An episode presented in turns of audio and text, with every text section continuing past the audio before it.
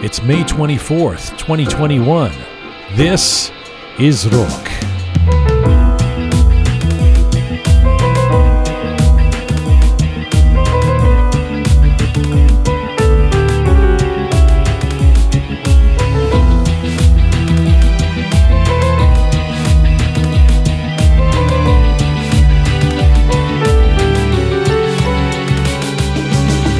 They are a musical collective who have made it their mission to explore, perform, and celebrate the folkloric traditions of the various cultures of Iran, from Kurdish to Azeri to Gilaki to the south and beyond. If that sounds a little dry to you, well, you've not encountered Rastok. From their upbeat, infectious performances to their spectacular arrangements, voices, and instrumentation, there is a reason Rastok have become household names inside Iran and festival favorites around the world. Siamak Farzad and Dina from Rastok join me live from Tehran for a feature interview coming up. Plus, your letters about Iranian vegans and vegetarians, Varan. This is Conversations from, to, and about the Iranian diaspora.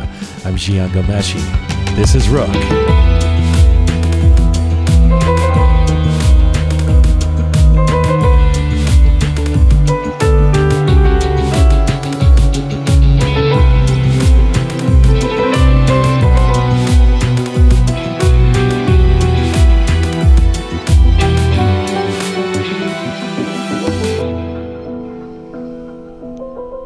Hi there, welcome to episode 113 of Rook coming to you from Toronto, Canada, with a salute to all of you joining us from around the world. Khosh welcome. Durud bar shoma. Hastam ke mizun bashin, Shaya Mizune mizun. We're on an ongoing mission to build a new audiovisual encyclopedia of Iranian diaspora identity. You can find us on SoundCloud, on Apple Podcasts, on Spotify, Instagram, YouTube, Castbox, and Telegram. How you doing, Shaya? I'm doing well. How how are you? Oh, thank you. I'm okay. Awkward conversation. Rastok. Yes. Coming up. I'm, Rastok. Yeah, I'm now, very excited. Are you excited? Yes, yes. I'm excited too. You know, it's funny. They're like they're kind of like ambassadors. They're bringing pieces of Iran to the world uh, I mean, I know people inside Iran know Rastok, and I and I wonder if they even take them for granted because they're such a cool group in terms of what they're doing.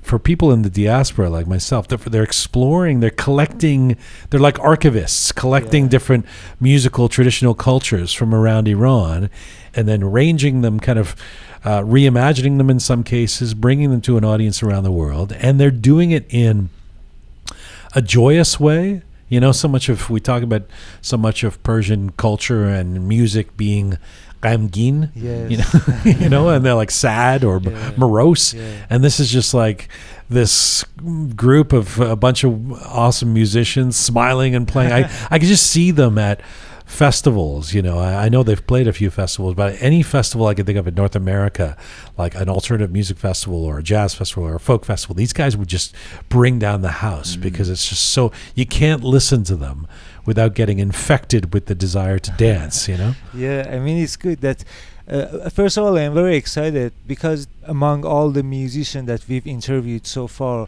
they are different. Their music is different from them. And you mean much better looking compared to, compared to Hamed Nikpeh? I, mean, I kid. Uh, I love Hamed Nikpeh. Yeah. Come on. And and so I mean I, I'm not a f- big fan of uh, folk music uh-huh. to be honest. Yeah. yeah. But the music that they produce, it's interesting and you can dance with them and at the same time you feel that okay i'm doing a cultural thing and it's good i'm exploring my roots man actually uh, and the new album's called dance with rastok actually oh, yes. yeah it's it's interesting there the moniker folk music mm. it sometimes comes weighted with all kinds of expectations yes. that it's some sort of traditional thing that is going to be like spinach like it's good for you but you know you have to endure it as you're li- but these guys, I think there needs to be a more sophisticated or a more complete description than just a folk band because what they do, it really is feels like an adventure. Uh, I, I have so enjoyed spending time listening to Rastock records over the last couple of weeks preparing for this interview. And uh, so, anyway, Seal Mac, Farzad, Dina joining us uh, from Tehran in just a little bit. And by the way, this interview is going to be in Farsi or mostly in Persian. boy. Um, all right, settle down, everyone. Settle down. I, but I can't, I, you know, I can't bullshit my way through this one like uh, using English words. Like Farzad and Siamak have uh, requested. I know Dina speaks a fair bit of English, but the other, they said, you know, let's do this in Persian. So uh, I'll do my best. But listen, if you're a regular uh, listener of Rook and you're not somebody who speaks Persian, uh, and you're on one of our platforms right now, like SoundCloud or Spotify or Apple Podcasts, and you need to see the visuals to see the subtitles, switch over now or before the interview to YouTube or Instagram, Rook Media, and we'll have, uh, I know Captain Reza and Savvy Roham That's are going to be busy putting the English subtitles on those before we put this up tonight, right? That's right. That's right. Savi Roham and I are gonna get cracking as soon as the interview is over. All right. Thank you, Captain Reza. Uh, You're I most like that kind of get up and go. Yep. Look at Yep. you. Usually you're falling asleep. a shout out, by the way, to Arash and Anita Fazalipur. I love these two. Arash and Anita Fazalipur. They are life partners and business partners. They're the founders of MyTerms.ca. This is a uh, mortgage company in Ontario, Canada. And so these two were both born in Iran, but grew up in, in Canada and the States. They decided to go into business and life together almost 20 years ago. Uh, sometimes a prescription for disaster, but not, not in this case. They have a really good record with myterms.ca, focusing on the service aspect of the mortgage business. They're really well reviewed online. They believe in educating their clients to understand every aspect of the financing being obtained, and they see each transaction through from the beginning to the end to make sure they've closed it with ease. Uh, and they make it a big priority to give back to the Persian community. Uh, and they're doing that partly by supporting this episode. Thank you to Arash and Anita Fazalipur, myterms.ca. And while I'm doing the shout outs, a big shout out to Sasha Shaybani. I think you you know uh, Yes, Sasha yes. uh, uh, Shaya. Are you Shaya? Yeah. It's confusing. Uh, Bongo Planet is Sasha's project. The Bongo Planet. Um, he's one of the people helping to make this episode of Rook possible as well. His his credo, his saying is "No music, no life." N-O, no music, no life, and then K-N-O-W, no music, no life. You see how he turned it around there? Bongo Planet was founded by Sasha Shaybani in 2012. Uh, he created Bongo Planet to share his love for composing contemporary music within the styles of new age, ambient, chill, house, and lounge music. So he plays hand drums, he plays piano, he plays keyboards, plays some harmonica. It's all him. And he creates this this great uh, chill music. You would really like this, Keon, if you haven't it's- listened to Bongo like Planet. would, You would. You you and the doctor would chill out and listen to Bongo Planet. That's what we do. Uh, That's all we do. That's all. I, I don't know what else you do. BongoPlanet.com is his website. BongoPlanet.com. Thanks to Sasha Shaybani for being part of this episode. Uh, if you want to be a patron and support this program, uh, the way Arash, Anita, and Sasha are, um, or in any modest way you can, go to our website, rookmedia.com, and press the support us button. We love you to become a patron for even $5 a month. Hello, Captain Reza. Hello, officially. sir. And hello to you, the fabulous Keon, or should I say, our very own Steffi Graf, uh, the Serena Williams of the Serena uh, rock. I mean, I have never seen a more professional tennis. You know, if you play tennis anywhere near as professional as your outfit, Not quite. I mean, this woman looks like she's ready for the uh, all I Wimbledon semifinals. I dress. I s- my mentality is if I dress the part, I will play the part. This is, I mean, this is a fitted. Uh, I, this is like a costume. It's not. I mean, you are. Well- I, I'm just like who who walked in. Uh, so that person looks like Keon, and yet uh, Martina Hingis seems to be uh, on the show today. Uh, Reza will be working hard after the show to, you know, work on rock stuff. I will be working hard on the tennis court. what is happening here? You have a big It's a- tennis match. It's or- a long weekend, and I Uh-huh. have uh, some courts booked for some heavy tennis playing. Uh, we should Yes. explain that in Canada today is uh, Oh. some some kind of Yes, that's holiday. right, Victoria yeah, Day. Victoria Day. That's uh, right. in But we're here at the Rook Studio. Right, right. But you are ready to go and, Right and after uh, this. hit the courts. Yes. Yeah. Well, You don't play, do you? you- I do not. Not very well. It's a shame. no, You no. should try. I, I- soccer's my game. I need don't. some laughter in my this, life. uh, I'm hoping I can watch you. I don't have enough white socks to go to play on the, to, the tennis Okay. courts. Note to self: buy Gian uh, white socks for his birthday. No, I, I'm a soccer player, but you know what? I like I say. I mean, you must be a good tennis player because if you f- this Hey. outfit, I mean, this is like a, Bouchard doesn't dress like that.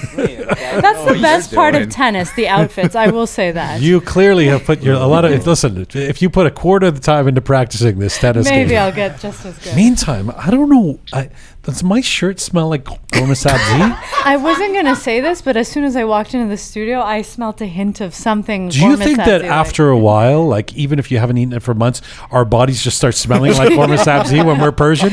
You know? It might be Oh, that shirt. Like honestly, sometimes it like no It- matter how it many times you wash Yeah, it, yeah. it still lingers. even after you wash it a number yeah, of a few times. Maybe it's uh, yeah. It's All not a bad. It's not a bad Gorma Sabzi smell, but it's just a strange. I don't know where it's coming from, and I figure it's my shirt. I'm so sorry. I, uh, jeez. you know, uh, listen, uh, that we put up a Rook moment yesterday, a video moment of uh, Rana Mansour. The Rana Mansour episode is getting a lot of nice comments, and. Uh, one of the things we talked about in that interview is the difference between Persian and English pop, like the expectations, what is appreciated, the different focus that in English pop, the focus is the music, the melody, sort of a catchy melody, and that traditional or the popular Persian pop music is usually about the lyrics. Yes. This is what Rana was explaining in that interview. And uh, I thought it was an incredible discovery. I mean, it seems obvious now, but as she explained it, I thought, huh, that explains so much about why I think a lot of Persian pop music is cookie cutter, you know, sort of lousy, Yeah. uh, uh, uncreative, unimaginative, you know. Yes. But that's because those who are listening to it in some cases are really listening for the poetry, the lyric, Yeah. not the music necessarily. That's what she was saying. Yes, but uh, actually, I have to say that uh, the lyrics also sometimes is so coo- uh, cookie cut. cut- Cookie cutter, Yeah, coo- banal, and not Ye- good. Yeah, yeah, and and it makes more horrible to listen to. yes. I was trying to be nuanced, but it, well, so so Horrible. A- a- a- and it's also not to say that there isn't great English popular music. I mean, I don't know if you call Radiohead pop, but I mean, there's there's you know bands who are who have great lyrics as well mm-hmm. beyond, as I said with Rana, beyond the expected Bob Dylan or Springsteen or people who are known for their lyrics. But it's definitely interesting that the, where the focus lies. Anyway, this Friday on Clubhouse. Now I know Okay, I've promised Clubhouse a couple of times and we didn't turn up.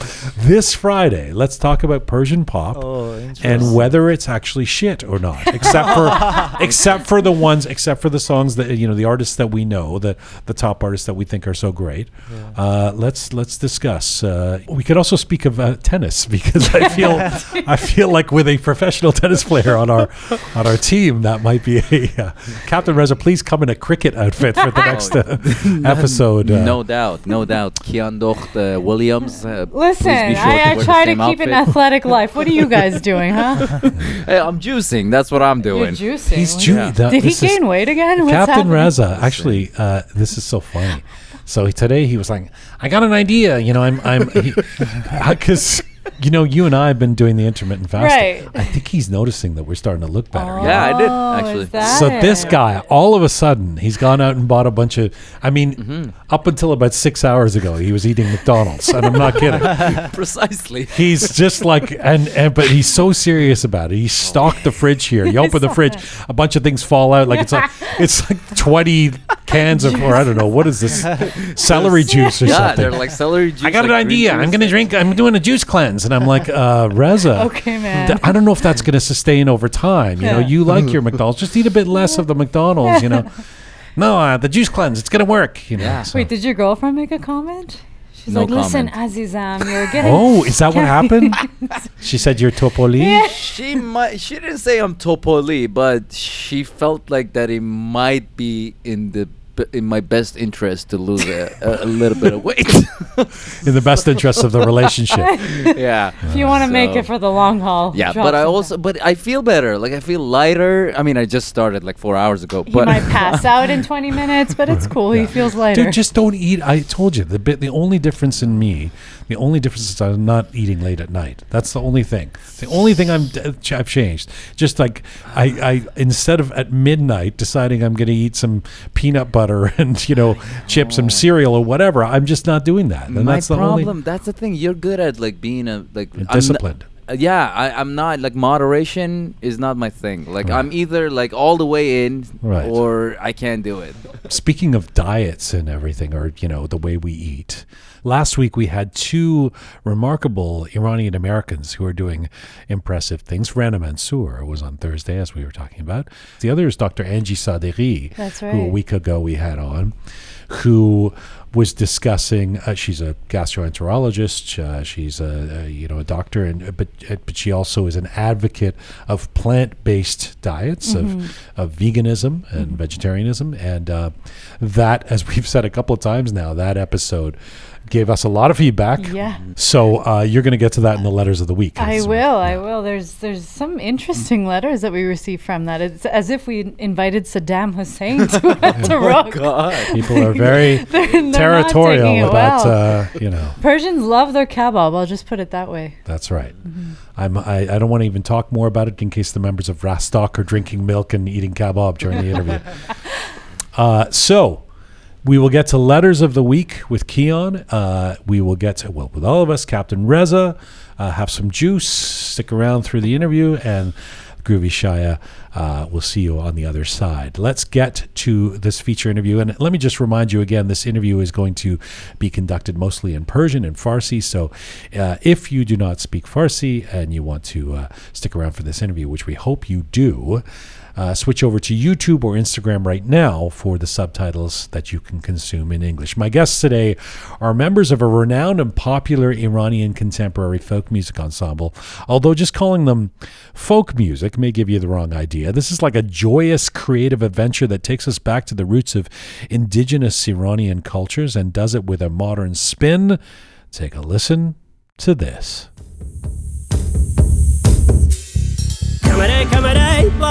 ياورم سروين لا ركا كمري كمري باوركا ياورم سروين لا ركا وكريد الصن باوركا روم شدي لا ركا آي ويو ويا شنالي اي شاوي يو آي ويو ويا شنالي اي شاوي يو. هرشي بشي باوي يو. كمري كمري باوركا ياورم سروين لا ركا كمري كمري باوركا ياورم سروين لا ركا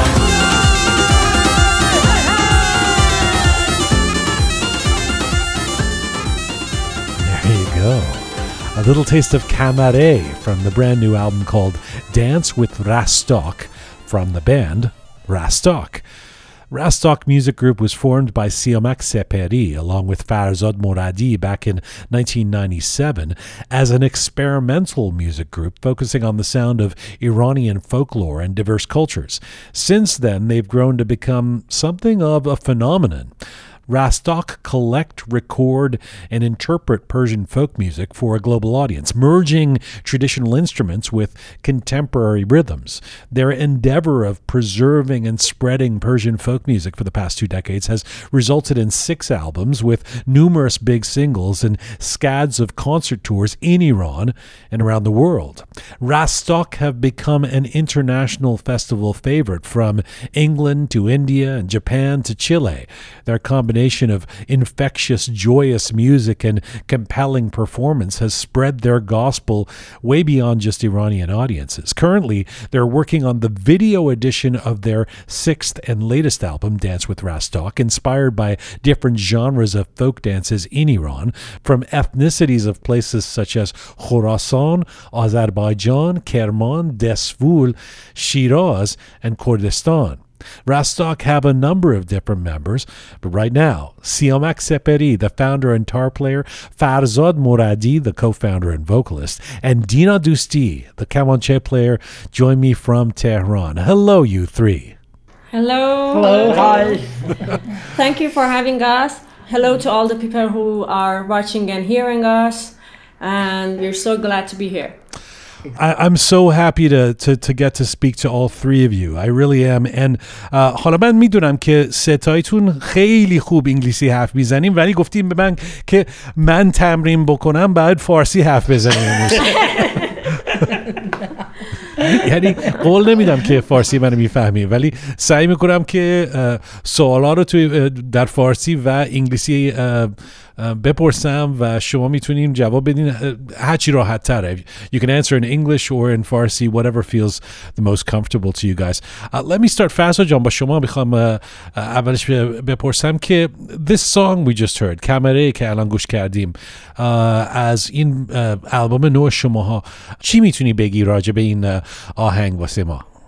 کمرای در واقع این یکی از ملودی خیلی قدیمیه که در واقع توسط یکی از خواننده‌های قدیمی اه، کرمانشاه اجرا شده به اسم آقای لورنژاد و ما این رو بازآفرینی کردیم و توی آلبوم جدیدمون که دنسویت رستاک هستش در واقع آماده شده و تصویر برداریش هم انجام شده و در حال تدوین نهایی است که فکر می‌کنم تا هفته های آینده منتشر بشه. فکر نکنم که مردم این آهنگ گوش بکنن بتونن غیر از رقص کاری بکنن.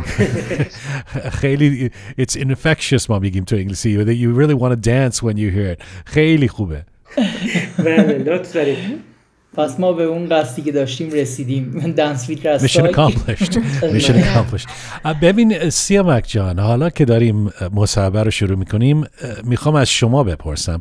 این سال گذشته همه که می‌دونن خیلی سال سختی بوده ولی واسه آرتیستا دیگه واسه musician ها خیلی بد بود. به خاطر کرونا نمی‌تونین کنسرت بذارین اجرا بکنین تور بکنین.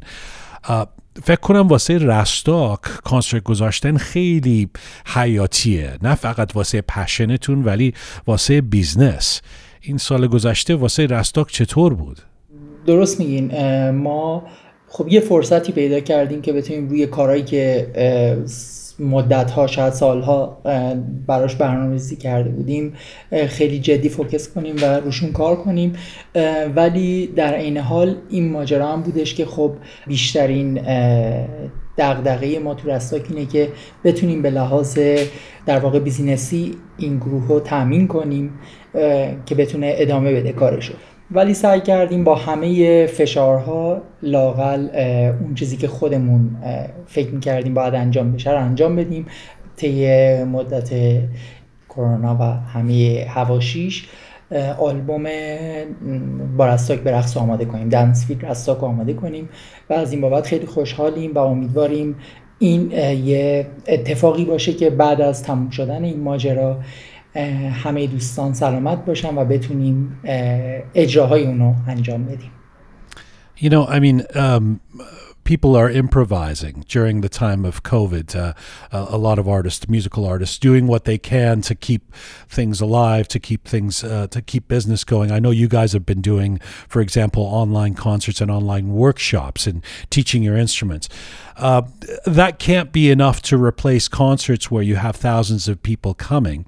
Uh, Dina, one of the beautiful things about your band um, is that you operate almost like a family. Like هم یه گروهی هستین و یه فامیلی هستین مثل که به هم بگو لطفا uh, در این زمان سخت چطور این خانواده بودن کمک می‌کنه که کارتون رو پیش ببرین این در واقع این که ما مثل یک خانواده هستیم توی این دوران کرونا خیلی تونست کمک بکنه که حالا خیلی از کارمون دور نشیم و با هم بتونیم فوکس کنیم روی در واقع کارهای جدیدی که می‌تونیم ارائه بدیم و حالا من خیلی مثلا من خیلی شنیدم که توی این دوران کرونا خیلی از دوستای من که خب حالا عضو بندی نبودن یا اگر عضو بندی بودن یعنی به صورت اینطوری بوده که می‌رفتن یک اجرایی می‌کردن و تموم می‌شده کارشون. به خاطر همین رفتن حالا شهرستان دارن زندگی می‌کنن یا اصلا موسیقی رو ول کردن دنبال یک کار دیگه ای هستن. ولی این فضایی که ما تو رستاک داریم باعث شدش که کنار هم بمونیم تو این دوران و در واقع حمایتی که سیامک جان کردن چون خیلی سخته. می‌دونین که واقعا اینجا ما داریم زندگی می‌کنیم با کارمون. متاسفانه از طرفی هم کپی رایت که رعایت نمیشه. همونطور که حتما می‌دونید یعنی بیرون دادن سی دی و دی وی دی اینا کمکی به زندگی هنرمند نمی‌کنه متاسفانه بله. تو ایران. برای همین حمایتی که سیامک جان کردن توی یک سال که الان داره میشه دو سال واقعا یک محبتی بود که ما داشتیم.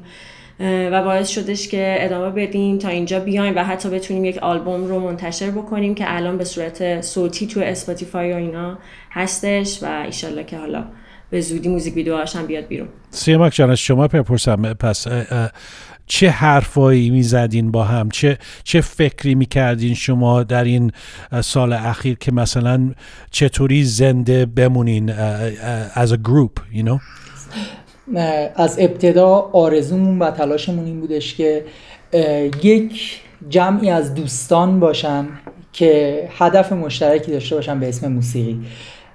خب نتیجه این این بودش که ما بتونیم در کنار هم ساز بزنیم و در کنار هم زندگی کنیم. واقعیتش اینه که من از هر اتفاقی که افتاده با همه فشارهایی که یک کار گروهی در همه جای دنیا و به خصوص ایران داره لذت بردم در تمام این سالها. خیلی هم نمی‌خوام آرمانگرایانه صحبت کنم یه جوری که همیشه لذت بردیم. عین یک زندگیه که دو نفر با هم می‌سازن. توی لحظاتی لذت می‌برن توی لحظاتی فشار بهشون میاد ولی در مجموع فکر می‌کنن این که ما در کنار هم هستیم برامون لذت بخشه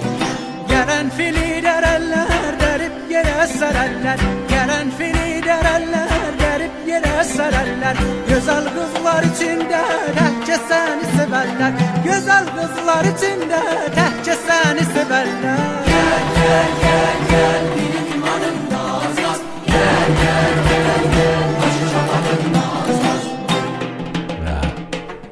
You guys may know there's a saying in English that goes, You find out what you're made of. like in difficult times you find out what you're made of یعنی در یه وقت سختی میفهمی چقدر قوی هستی و واسه یه گروهی میفهمین که چقدر منسجم هستین حالا من میدونم که رستاک یه وقتی 15 یا 20 نفر داشتین توی این گروه. فکر بیتلز کردم که مثلا بیتلز چهار نفر بودن نتونستن کنار هم بمونن. حالا فرزاد جان شما گفته بودین که الان رستاک شده 8 نفر ده نفر. این از لحاظ کرونا بود؟ این سال سختی یا فهمیدین کلا business غیر ممکنه با 15 نفر؟ بله. گروه ما در ابتدا دوازده نفر بودش بعد ده نفر بودش بعد همینجوری بیشتر شد به خاطر نیازی که گروه داشت و حسی که خود سیامک داشت که یه سری سازها باید اضافه بشه. گروه حجیمتر شد و ارکستر ما اعضایی رو اضافه کرد.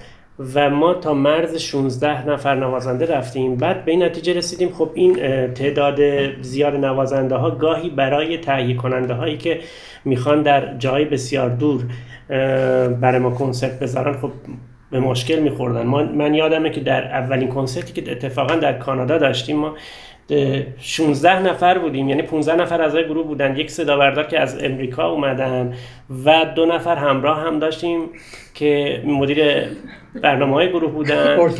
بله. و 18 نفر. و الان تو این مقطع بعد از گذشته فکر می‌کنم 7 8 سال گذشته از اون کنسرت داریم فکر می‌کنیم که چجوری این اتفاق افتاد که 18 نفر از ایران با توجه به اینکه خب خیلی سخته.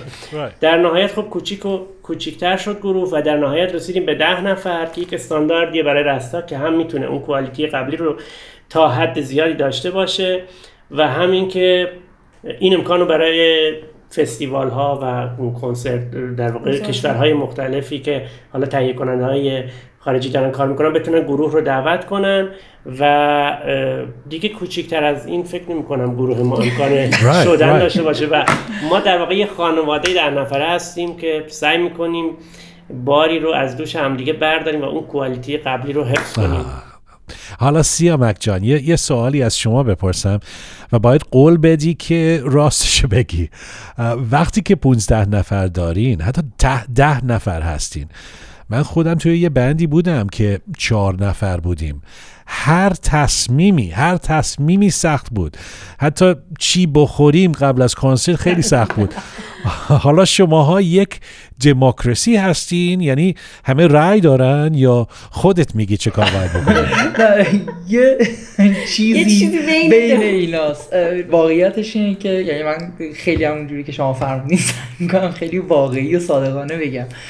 خب می‌دونید کلا اینی که یک سری آدم به سبک و سیاق ما مدت طولانی عین یک خانواده با هم زندگی کنن خیلی پیچیده است. می‌دونید مثلا من ممکنه یه آدمی رو ببینم توی فاصله دو ساعت دو روز سه روز یه هفته خیلی در کنار هم لذت ببریم.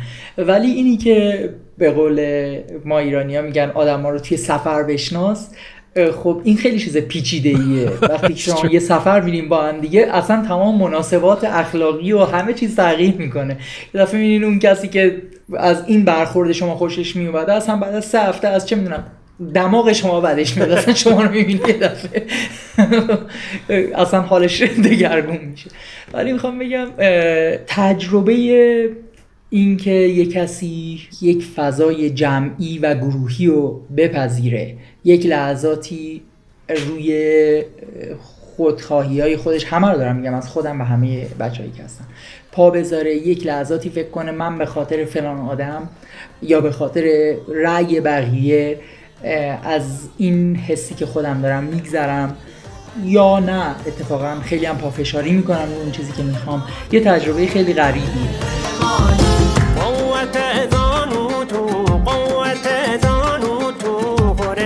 خورمشی خالی؟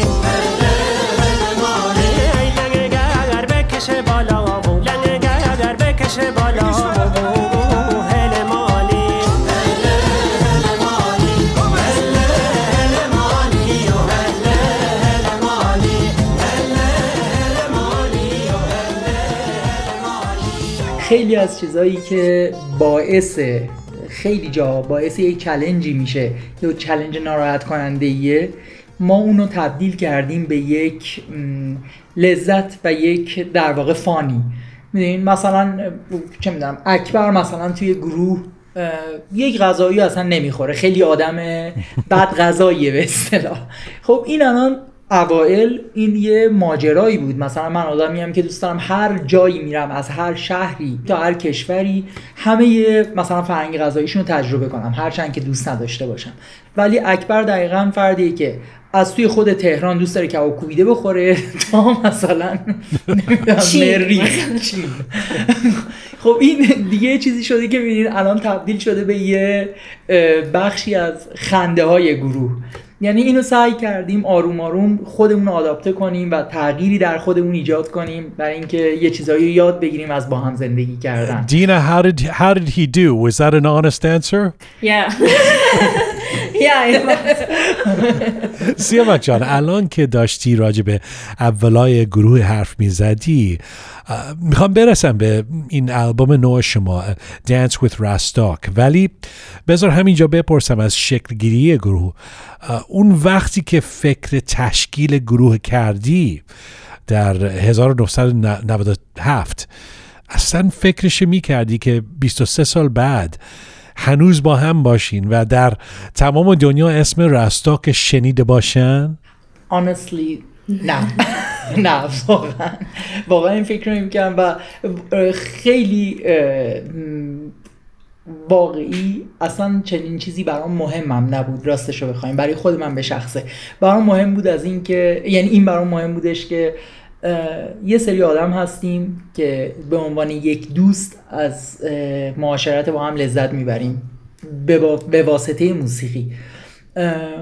نتیجهش این بودش که هر وقتی که من فرزاد رو می‌دیدم که میومد سر تمرین با هم دیگه در حد کشت و کشتار میجنگیدیم. چون فرزاد خیلی سر تمرینش شیطنت می‌کنه.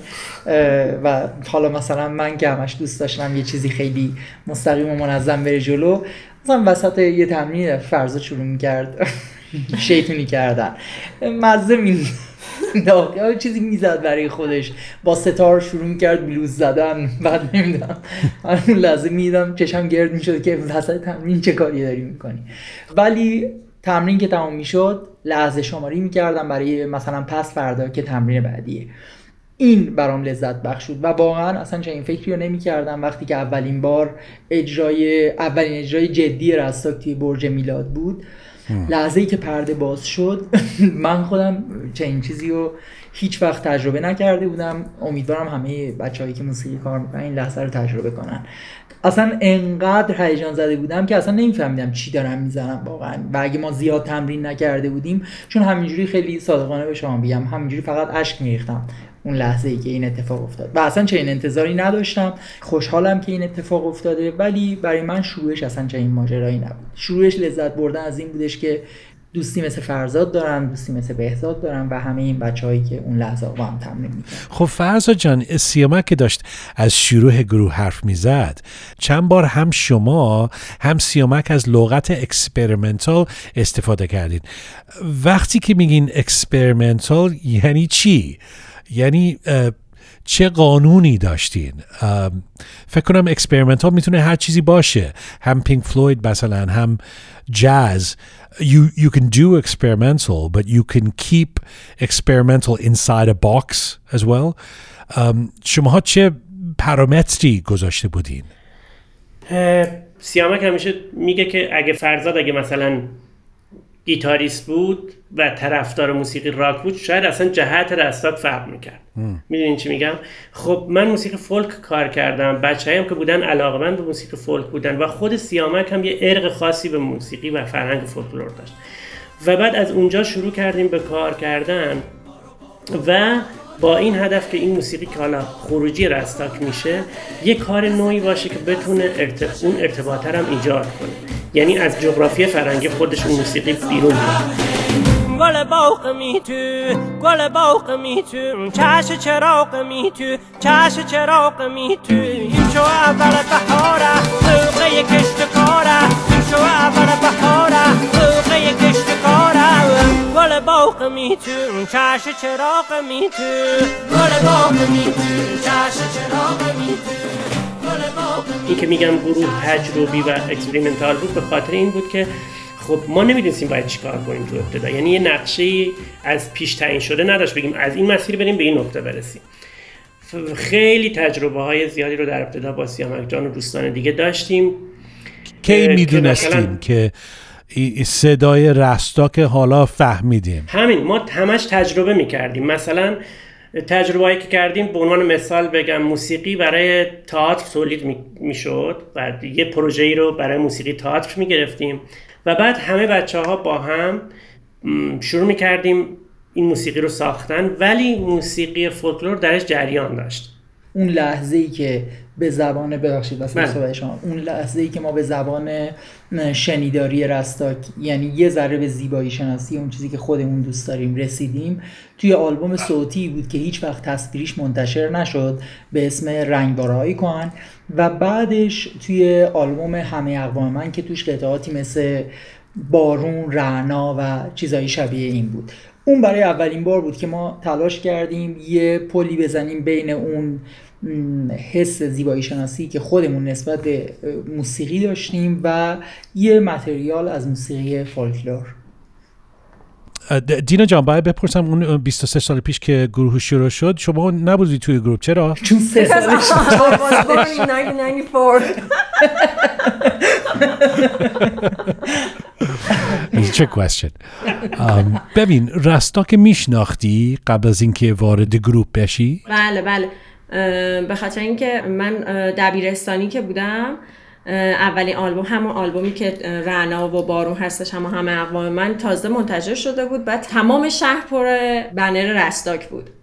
یه گروه تازه و نوعی بود که همه باش آشنا شده بودن. خیلی همه میشناختن دیگه نمی‌شد نشناسی. وقتی می‌خوایم میانگین سنی بگیریم خب دینا خیلی کمک می‌کنه برای اینکه میانگین سنی اعضای گروه بیاد پایین. اتفاقا من فکر کردم همه جوونینه. یعنی همه تون صورت های جوون دارید. حالا سیامک جان ای- این اسم رستاک ام، در انگلیسی ترجمه میشه به new branch of a tree شاخه تازه درخت. حالا اگر میوزیک محلی یک درخت باشه این شاخه جدید چیه؟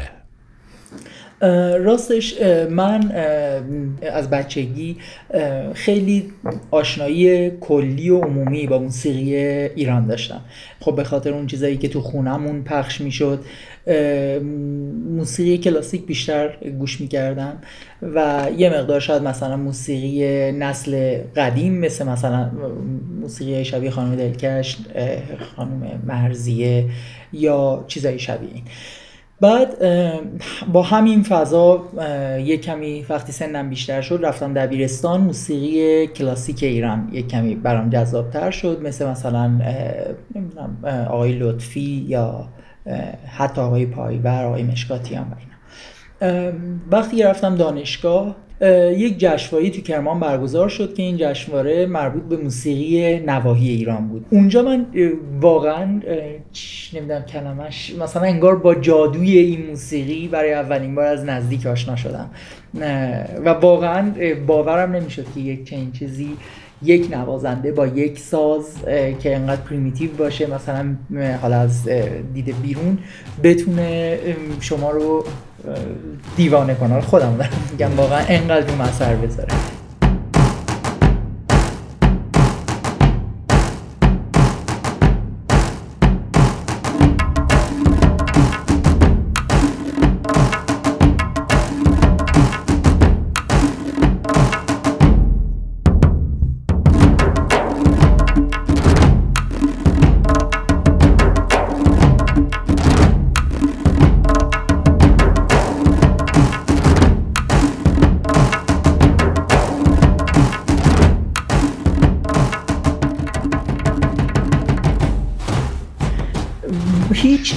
نداشتم که چه اتفاقی باید بیفته. فقط فکر می‌کردم یک متریال یک سوژه وجود داره که این متریال خیلی جا داره که بیشتر از این دیده بشه. خودم می‌تونم ازش لذت ببرم. پس شاید کسایی توی دنیا باشن که اونا هم شما بگین یک میلیونیوم درصد. اونا هم همینطور لذت ببرن از این موزیک.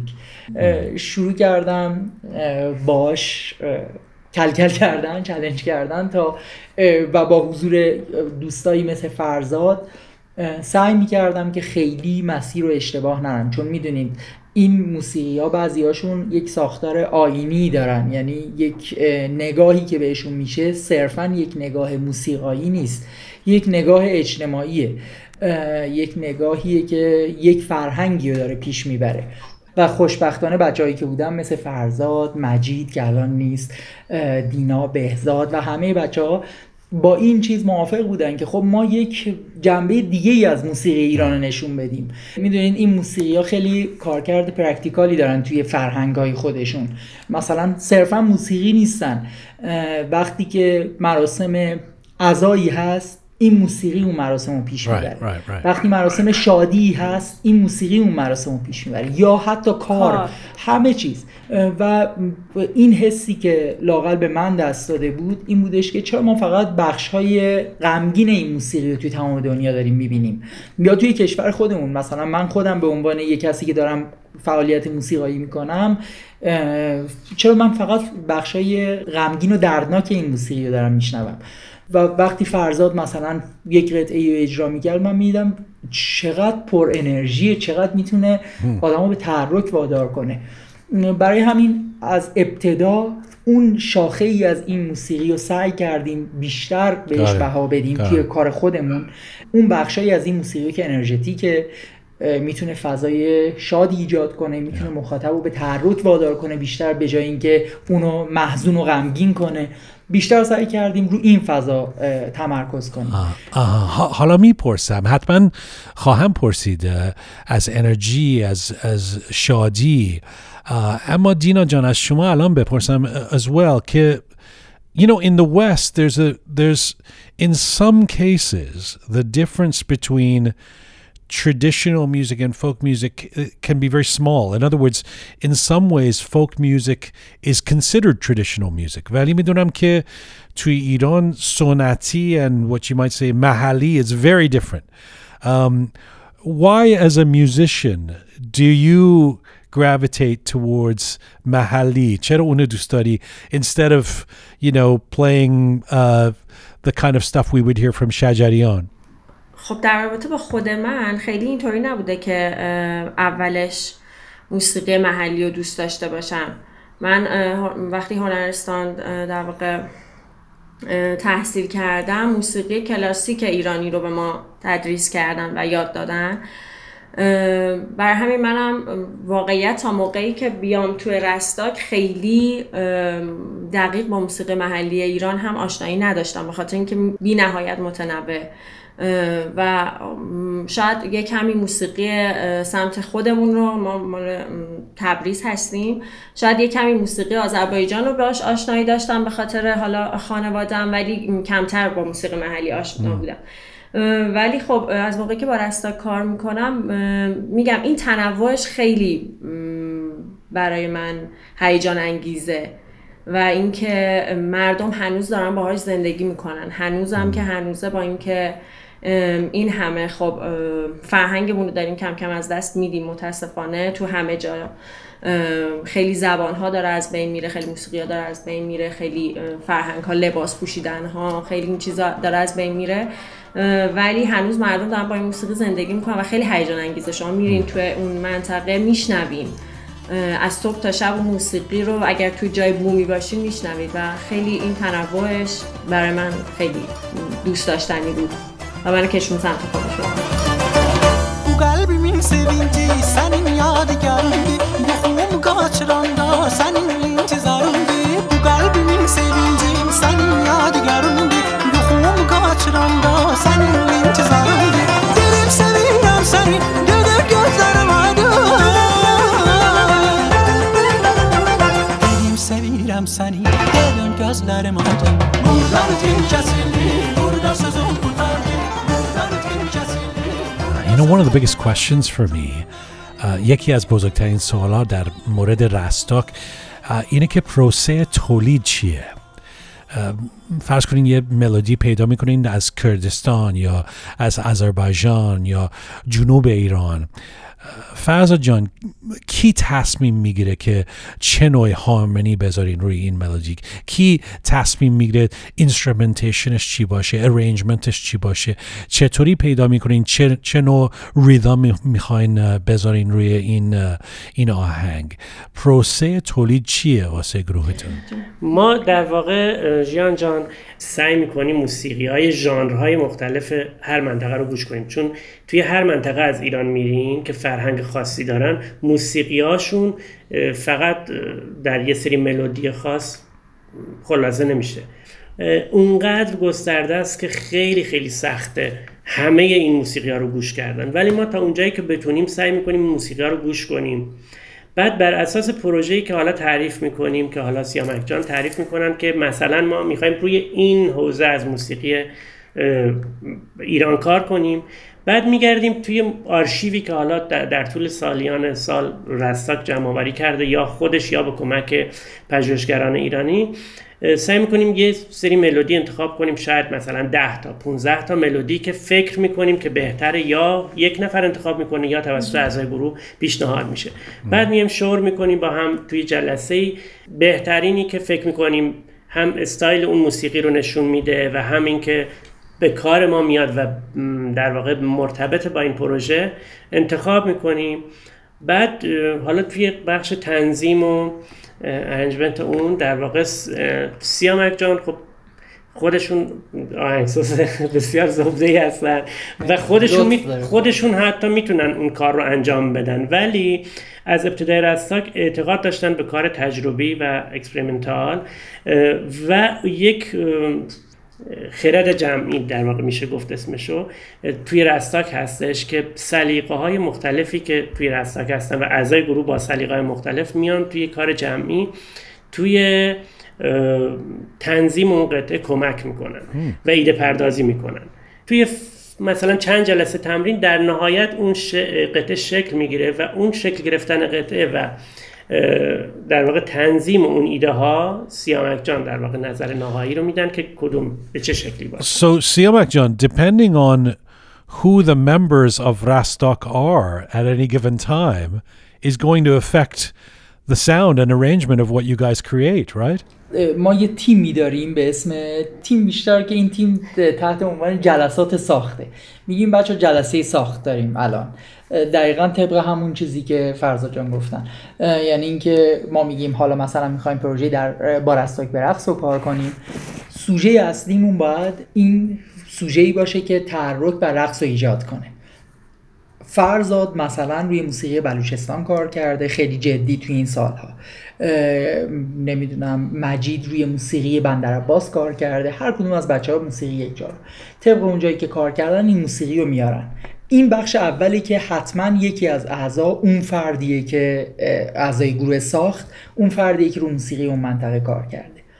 وقتی که این موسیقی میاد مثلا میگه مثلا فرزاد میگه بچه من برای موسیقی این منطقه این پنج تا سوژه رو پیشنهاد می‌کنم که مثلا از بین یه رپرتوار مثلا 50 تا قطعه ایه اون پنج تا رو play می‌کنه و همه میگن که خب مثلا ما با این دومیه OK هستیم. اون دومیه قرار میشه روش کار بشه. که البته این خودش کلی زد و خورد و چیز داره. بالاخره یکیش انتخاب میشه. آخرش ختمه به خیر میشه معمولا. اون ملودی که انتخاب میشه از جلسه بعد شروع می‌کنیم روش کار کردن. که حالا بچه ها مثلا فرمش اینجوری باشه. تو اون چیز توی اون جلسات کسایی که بچه که فعلا بیشتر از همه هستن فرزاد جان بهزاد جان که الان نیست بین ما اینجا نه، که برادر فرزاد هستن که ساز کوبه ای می‌زنن و می‌خونن. دینا اکبر و مجیدن. اکبر رو اسمش رو بگم که ماجرایی نشه. اه، اینا اعضایی که چیز توی جلسات ساخت هستن و واقعا خیلی واقعی اگه بخوایم بدونیم چه اتفاقی میفته هر کسی اون ملودی رو پیشنهاد می‌کنه برای هر پارتی از قطعه. من تنها کاری که می‌کنم فقط چی میگن فقط میگم خب این خوبه یا این خوب نیست؟ در این حد تواناییم در که بچه مثلا این چیزی که داریم میگین خب توی این کلیت این قطعه شاید خیلی نمیگنجه. مثلا ملودی فرزاد نه مثلا ملودی دینا. بعد بابت هر کدوم از اینا هی باید ماچه روی تشکری بکنم معذرت خواهی تا بره جلو. قضیه رناجی تو منگل کشی رنا انتی قوس آخر مرا کشی رنا دیل دوستی کردا جانی رنا رنا بنی تی دستانی رنا آی روسیای رنا جان برگر بیای رنا رنا کشی رنا سیر شیشه رنا رنا کشی رنا سیر شیشه Little taste of the song Ran On that you can find uh, at least on Spotify from 2013 on an album called Sornaya Noruz. Faza John از شما میخواستم بپرسم what kind of preparation and research you have to do I mean you guys have talked about respecting the cultures uh, یه دوستی دارم که گیلکی میخونه خیلی هم خوبه و گفتم مصاحبه با شما دارم. خیلی اکسایتد شد. گفت او رستاک بهترینن و اینا. ولی گفتن که شما که خب ما که می‌دونیم که صدای شما is amazing. I mean I, I love your voice. ولی این دوست منم می‌گفت که لحچه شما وقتی که داری گیلکی می‌خونی عالیه. چجوری این شما یاد می‌گیرین که که مثلا با خانش درست بخونینش؟ یه خاطره تعریف کنم براتون. ما خیلی اوایل اصلا نمی‌دونستن من و بهزاد اهل کجا هستیم. و خیلی وقتا مثلا تو فرودگاه ما رو می‌دیدن مثلا کسی که گیلکی گیلک بود اهل گیلان بود میومد با من شروع می‌کرد گیلکی صحبت کردن. بعد منم می‌گفتم مثلا باشم صحبت می‌کردم حالا دست و پا شکسته گیلکی صحبت می‌کردم. یا بعضی وقتا مجبور می‌شدم توضیح بدم که من گیلانی نیستم. یا با بهزاد شروع می‌کردن آذری صحبت کردن. و می‌گفتم نه من گیلکی نیستم. یا مثلا من بلوچی نیستم. من کردم. بعد باورشون نمی‌شد که مثلا یه همچین چیزیه. بعد می‌گفتن خب اون دوستتون که چیز می‌خونن اونم اونم خیلی سخت کارش که آذری می‌خونه. گفتم اون برادرمه. چشماشون گرد می‌شد. و این برای من خیلی البته هیجان انگیز بود که مثلا اینقدر خب مردم اعتماد کردن به رستاک و حالا قطعا ما که نمی‌تونیم به اون کیفیتی که هنرمندان اون منطقه اجرا می‌کنن اجرا کنیم ولی تمام سعیمون رو می‌کنیم. که با گوش کردن زیاد گوشمون رو عادت بدیم به اون موسیقی. و واقعا کار سختی هستش. هم بچه ها که همخانی می‌کنن با ما و ترجیبندهای شعر رو میگن هم خود ما هم کار آسونی نیستش. تو لایه های داخلی رستاک یعنی توی لحجه نوازندگی سازها هم بچه ها واقعا زحمت می‌کشن که یک سازی مثل مثلا کمانچه که نواز نواخته میشه اون یا سازهای بادی ما یا سازهای کوبه ما هر کدوم از اون ریتما و اون ملودی یه لحجه خاصی دارن که بچه ها خیلی تلاش می‌کنن و من فکر می‌کنم اون کار خیلی سختتر و شاید دیده نمیشه. When it comes to arrangements, uh, especially, um, how do you navigate the instrumentation and the arrangement that feels fresh, feels contemporary, feels modern without disrespecting the traditional songs? That's it seems like it's a difficult path to walk. It's like when somebody's playing folk music here in the west you're playing like an old hank williams song. You have to find an old ukulele and play it on the ukulele and sing it a certain way because you don't want to disrespect it one of the beautiful things you guys are doing is modernizing this but how do you walk that line ببینید یه ماجرایی وجود داره توی رستاک بعضی از اعضا مثلا مثل فرزاد خودش از یک فرهنگ و یک کالچر بومی اومده به دنیا اومده بزرگ شده و در نهایت موقعی که می‌خواسته دانشگاه بره مثلا اومده از اون پوسته فرهنگی خارج شده. اولین اتفاق و جالبترین اتفاق و بزرگترین شانسی که به نظر من رستاک داشته این بوده که وقتی که ما حالا مثلا خود من اون موقع خیلی علاقمند بودم به موسیقی نیو ایج وقتی رو موسیقی یعنی دوست داشتم فضای مثلا موزیک الکترونیک رو ترکیب کنم با موسیقی محلی فولک موزیک مثلا. وقتی که این کار کردم فرزاد اون موقع هنوز توی اصلا گروه رستاک به این معنا شکل نگرفته بود. این کارا رو میشنید و به عنوان یه دوست به من کامنت می‌داد که این چیزش درسته این چیزش توی اون فرهنگ حساسیت ایجاد می‌کنه. یا ممکنه حالت خوبی داشته باشه یا هر چیزی. همه کامنت ها رو خیلی صادقانه به من می‌گفت. بعد از اون من متوجه شدم که حالا من و بعدش همه بچههایی که اومدن تو رستاک. که هر فرهنگی برای خودش یه خط قرمزایی داره. یک چیزایی خیلی اهمیت داره. ما نمی‌تونیم صرفا به خاطر اینکه می‌خوایم یک موزیک و اونجوری که خودمون دوست داریم تغییر بدیم. باید احترام گذاشته بشه به اون بخشهایی از اون فرهنگ که مثلا ما یک موزیکی که فرزن برای عزا ساخته شده رو نیاریم بگنجونیم توی یک موزیک توی یک فضایی که داریم برای شادی می مثلا استفاده می‌کنیم.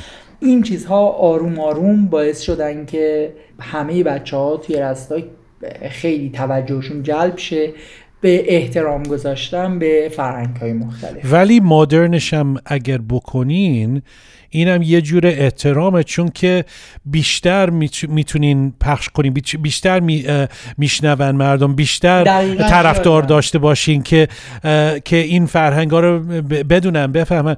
So the modern part اونم خوبه.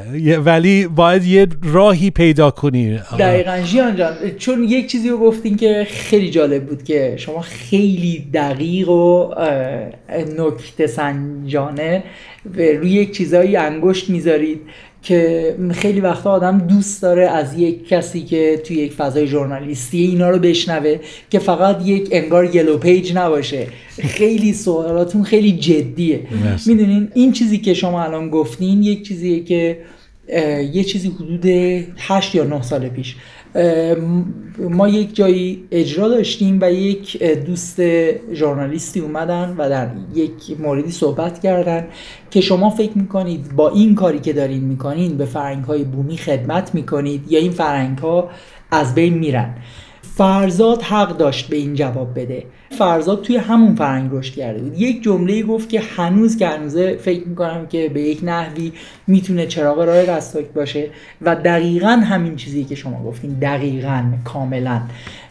فرزاد گفتش که وقتی یک فرهنگ رو شما منزوی کنید به این عنوان که این فرهنگ با منزوی شدن می‌تونه خالص بمونه شما دارین در واقع اون فرهنگ رو نابود می‌کنید. برای اینکه یک فرهنگ وقتی می‌تونه پویا باشه که وارد دنیای امروز بشه. بیوبریمش بیوبریمش تا نکندن چارشه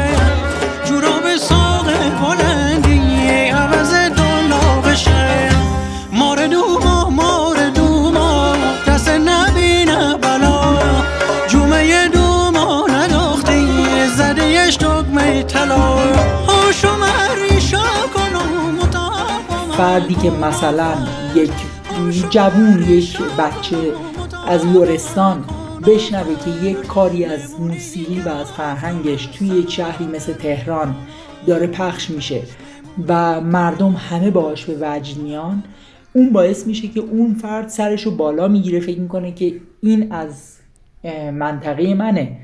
پس ببینید من این داشته ها رو فرهنگم داره پس حالا به لباسم هم توجه کنید حالا به زبان. غذام هم توجه. کنید به زبانم هم Right, توجه کنید right, right. ولی اگه شما بیاید یک فرهنگی رو صرفا باهاش برخوردی بکنید شبیه برخوردی که توی یک موزه با یک چیز میشه معنیش اینه که اون فرهنگ مرده شما فقط می‌خواین بخشایی از مومیایی اون فرهنگ رو نشون بدید تو بهترین حالتش که بگین مثلا قبلا اینا اینجوری زندگی می‌کردن. چرا باید اینجوری باشه؟ وقتی این فرهنگ ها می‌تونن خیلی زنده باشن و خیلی واقعی توی دنیای امروز هم ادامه بدن زندگیشون. من یک چیزی تعریف کنم جیان جان. خواهش. هنرستان که من فقط در واقع کمانچه زدم خیلی همکلاسی های زیادی داشتم که همه کمانچه می‌زدیم و بعد من وارد رستاک که شدم به خاطر یک کار بلوچی من قیچک زدم. قیچک بلوچستان رو سعی کردم یاد بگیرم. با حال کمکی که اساتید بلوچستان کردن سعی کردم نزدیک بشم به اون در واقع شیوه نوازندگی و بزنم. و توی یکی از در واقع آلبومامون به اسم میان خورشیدهای همیشه من قیچک زدم. بعد از اون دو تا از در واقع همکلاسی های من که نوازنده کمانچه بودن اومدن توی نوبت های مختلف. این قیچک رو از من گرفتن بردن تمرین کردن و الان یکیشون خیلی جدی داره قیچک می‌زنه. یعنی اصلا انقدر قیچک رو دوست داره و اصلا علاقه مند شده به موسیقی بلوچستان و به فرهنگشون که اصلا قیچک رو ادامه میده. در واقع رستاک همچین کاری کرده. ببخشید منم در تکمیل صحبت های دینا چون این صحبت خیلی صحبت جالبیه. ببینید یه چرخه وجود داره توی موسیقی بومی. اینکه یه سازنده ساز کارگاه سازسازی داره و این ساز رو می‌سازه. برای کی می‌سازه؟ برای یه سری نوازنده که می‌خوان این, این ساز رو یاد بگیرن. از کی باید یاد بگیرن؟ از استادی که مال نسل‌های گذشته است. اون استاد نسل گذشته چجوری می‌خواد کار کنه؟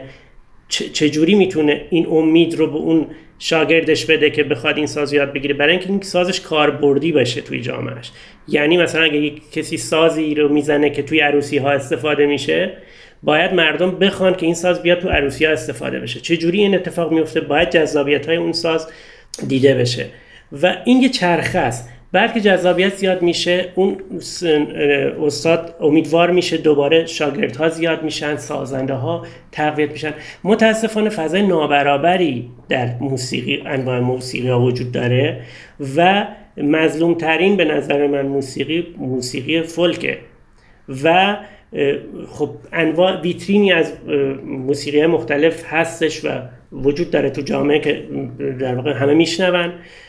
و حجم موسیقی که از ژانرهای دیگه شنیده میشه اصلا قابل مقایسه با موسیقی فولک نیست.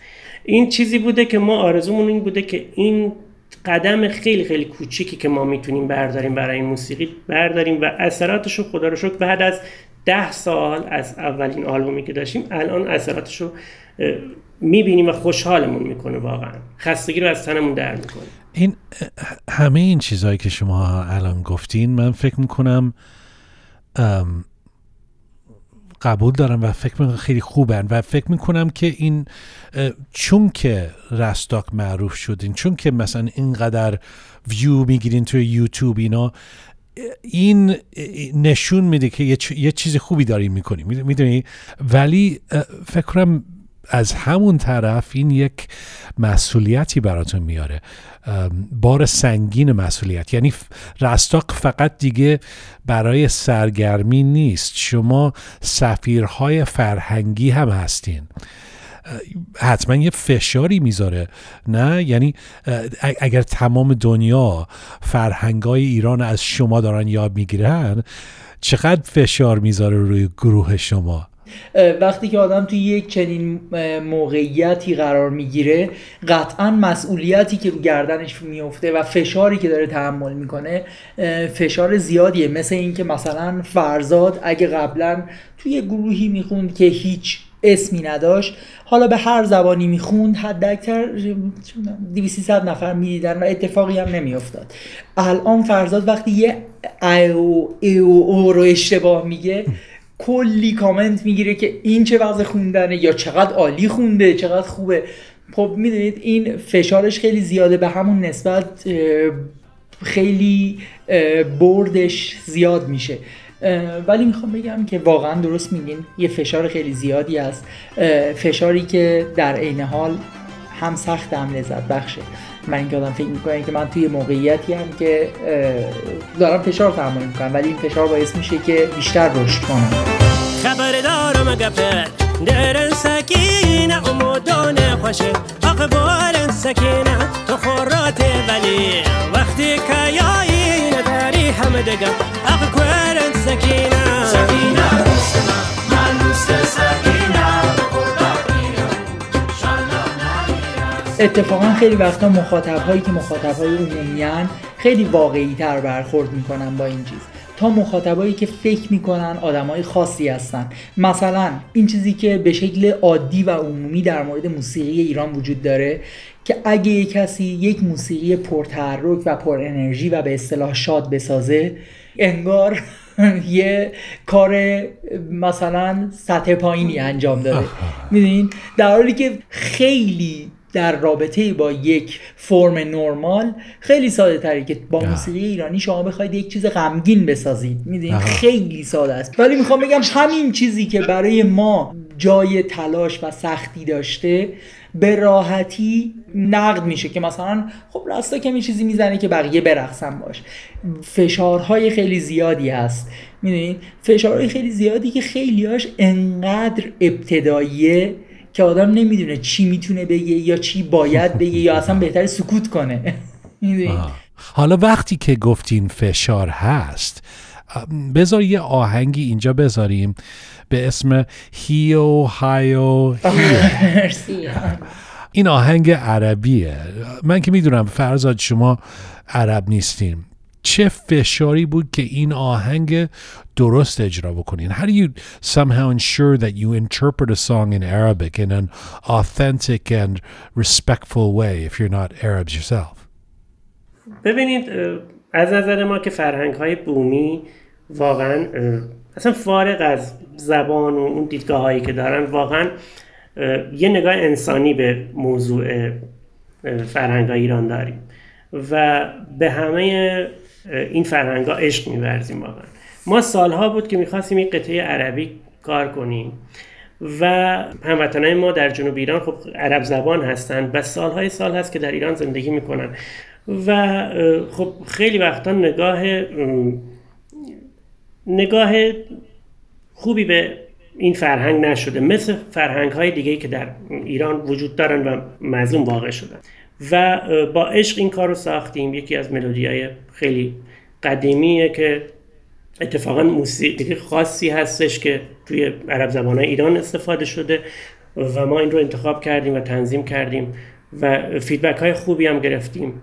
و خیلی توی این سالها همه هموطنان عرب زبانمون می‌گفتن شما چرا تفاوت قائل میشین بین ما و دیگر فرهنگ ها چرا موسیقی ما رو کار می‌کنیم و با عشق می‌گفتن ما شما رو خیلی دوست داریم. دوست داریم یه موسیقی از زبان رستاک بشنویم عربی باشه. فقط یه توضیح که من راجع به این موسیقی می‌دونم اینه که این موسیقی از کشورهای آفریقایی به نظرم از شمال آفریقا وارد کشورهایی شدش که اطراف خلیج فارس بودن و بعد از اونجا وارد ایران شد. و در واقع یک موسیقی که برای کاره موسیقی کاره که موقعی که دارن قهوه میکوبن از این موسیقی برای هماهنگ شدن تو اون قهوه کوبیدن استفاده می‌کنن و برای خود ما انقدر لذت بخش بودش که دوست داریم بازم از این جنس موسیقی کار کنیم Let's play a little bit of this. This is Hayo Heyo Haye. Heyo Heyo Hiye. Rastak on Rook. مطالية وتشوفين أونج يا نجمة أيوه أيوه قلب السفينة قلب الشنينة أيوه أيوه آه، متعالية وتشوفين أونج يا نجمة يو هو قلب السفينة قلب الشنينة أيوه أيوه أيوه أيوه. أيوة،, أيوة.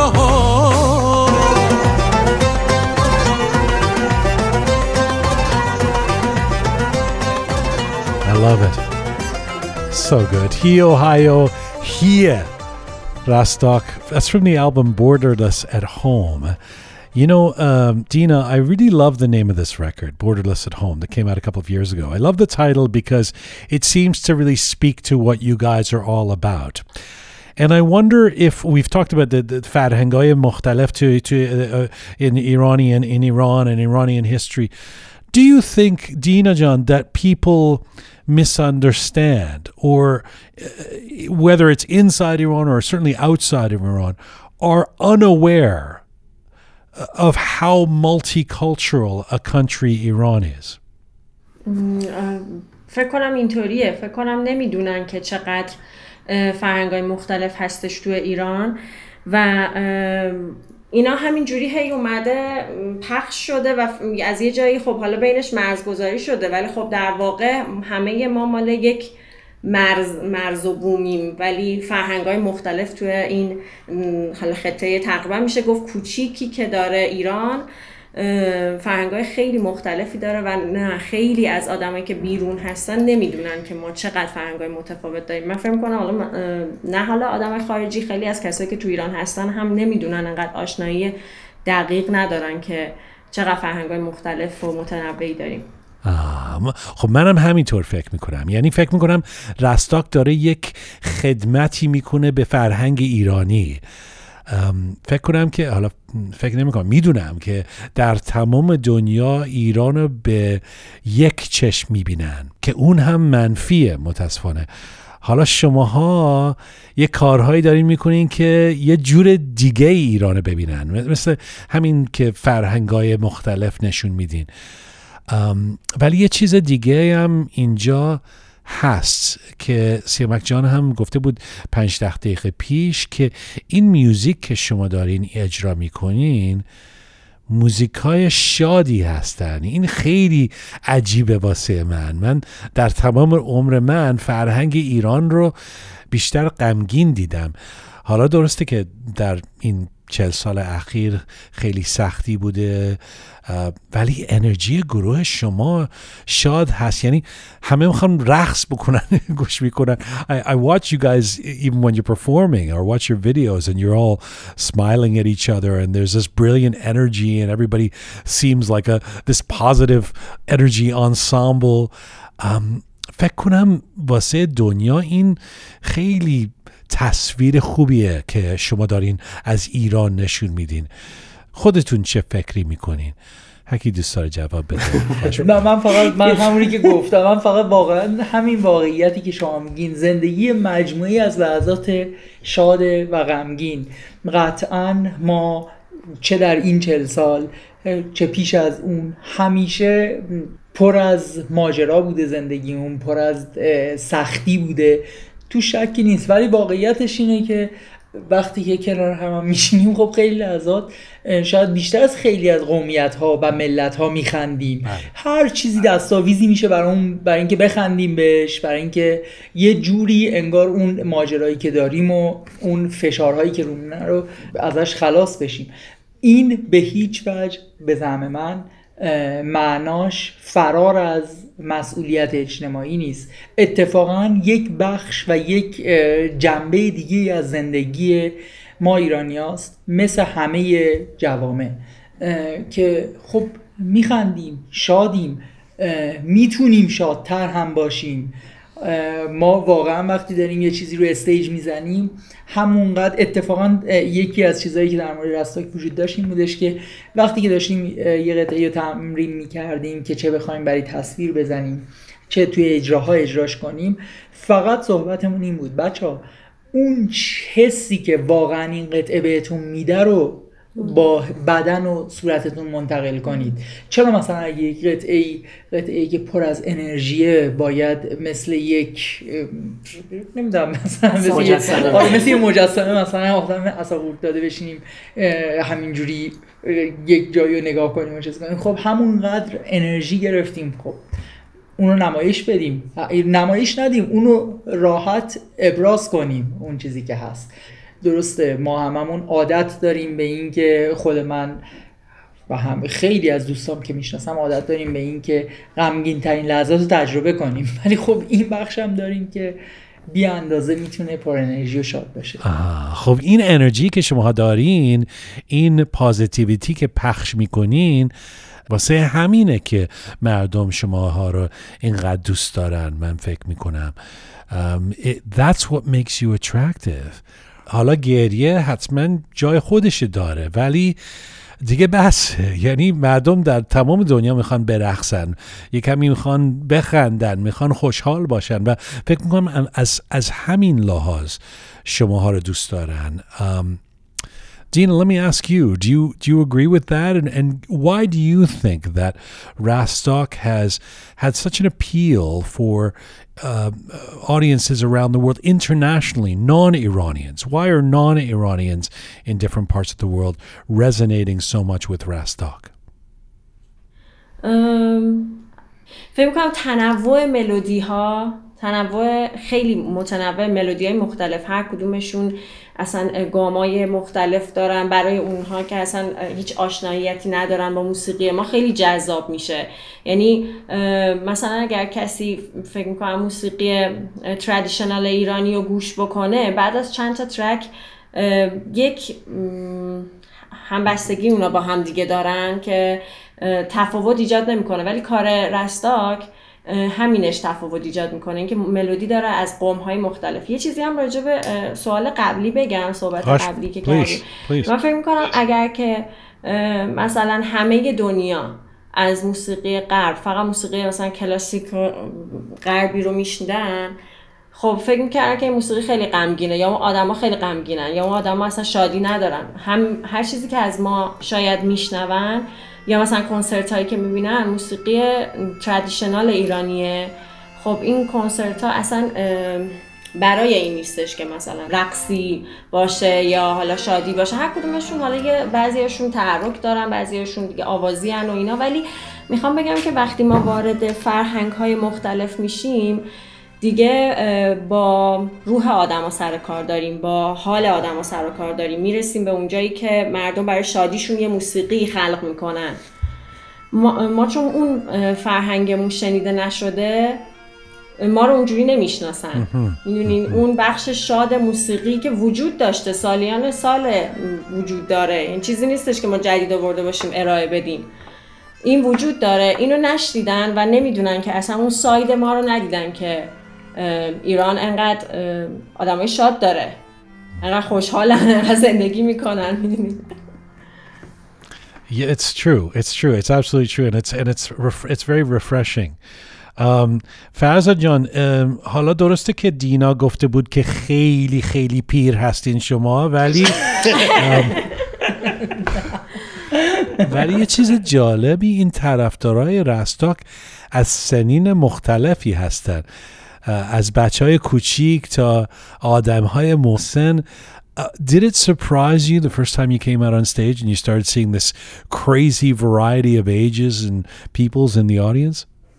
یه خاطره براتون تعریف کنم برای اینکه دوباره جو بشکنه اینکه تو اولین کنسرتی که در برج میلاد به صورت رسمی اجرا کردیم دو هزار نفر تو سالن بودن. پرده رفت کنار و stage باز شد و ما تماشاچی ها رو دیدیم. این موج انرژی که از طرف تماشاچی اومد اصلا فوق العاده بود و فراموش نشدنی.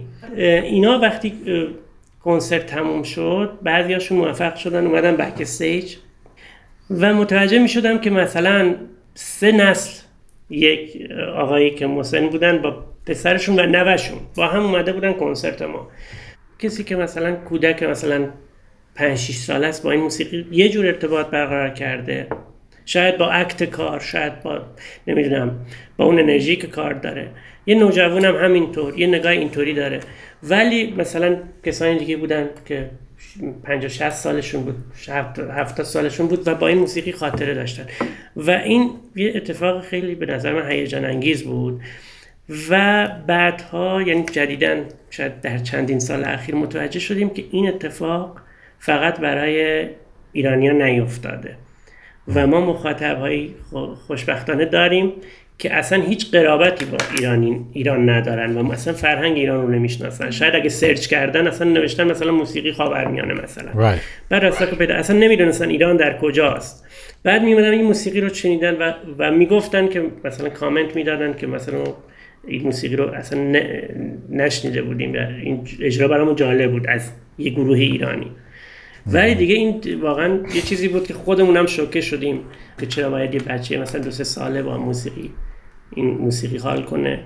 کم هم نیستن زیادن. آره خیلی زیاده بعد هر روز برای ما فیلم میفرستن مثلا توی سایت توی اینستاگرام. مثلا میگن این بچه کوچولی ماست مثلا مثلا از این مدل ها که حتی میگن ما بچه‌مون مثلا تا یکی از کار رستاکو تو روز نشنوه یه ذره باش مثلا نرقصه و اینا سر حال نمیشه و خیلی جالبه فیلمایی که میفرستن. یه آقای اومد یه چیزی گفت که خیلی خنده بود. یعنی می‌خواست تعریف کنه از ما. خیلی خندهدار گفت بابا پدرمون در اومد. می‌گفتیم چرا؟ گفت بابا این بچه ما از صبح تا شب همین سیدی شما رو می‌ذاره. گفتم الان گفت خسته شدیم با خدا. گفتیم خب این الان تعریف بود. یا انتقاد بود. بعد اینجا چیزای پیش اومد و خوشبختانه این خیلی جای خوشحالی داره واقعا برای ما. You know I really think I mean in some ways the internet has been a toxic, a difficult thing for the world, but in some ways, the internet has changed the world in such a positive way. And I think that the kind of music you guys are playing, people around the world wouldn't have had ha- access to 20 years ago. Yani Irania eh, might have known it. You come to Toronto and you would play to some Iranians, but the fact that there is now a device where people who are interested in learning this music, finding this music, can find it all around the world and love it and want to share it that's a it's it's very beautiful and it's a great thing i think for not just for you guys but for our our culture um, dina uh, Siamak Farzad خیلی متشکرم It's been an honor This has been uh, میدونم که you must be exhausted خیلی دیگه خسته شدین گفتین این بحث when is this guy gonna stop enough already um, uh, it's been amazing I've learned یاد گرفتم و um, خیلی خیلی خوب بود. مرسی. مرسی ممنون از شما. خیلی ممنون از اینکه دعوت کردین ما رو به برنامه و بسیار فاخر و ارزشمندتون. خیلی خوشحالیم که در کنار هنرمندای بزرگ کشورمون در برنامه شما در واقع تو آرشیو برنامه شما هستیم. و امیدوارم این دوستی ها ادامه پیدا کنه و با افتخار در کنارتون باشیم. مرسی همه. Really truly. مرسی. مرسی. واقعا. مرسی از شما. مرسی. خسته نباشین. خسته نباشین. Hope to see you soon. Much love. خداحافظ Rastok a renowned and popular Iranian contemporary folk music ensemble who collect, record, and interpret Persian folk music for a global audience. Their latest album is called Dance with Rastok. Siamak Seperi, Farzad Muradi, and Dina Dusti from Rastok join me today from Tehran. Yar yar derde salmaz Oyna gülüm oyna Sal sadayona sarmaz Oyna yarım oyna Vefalı yardan oyna coming, no time.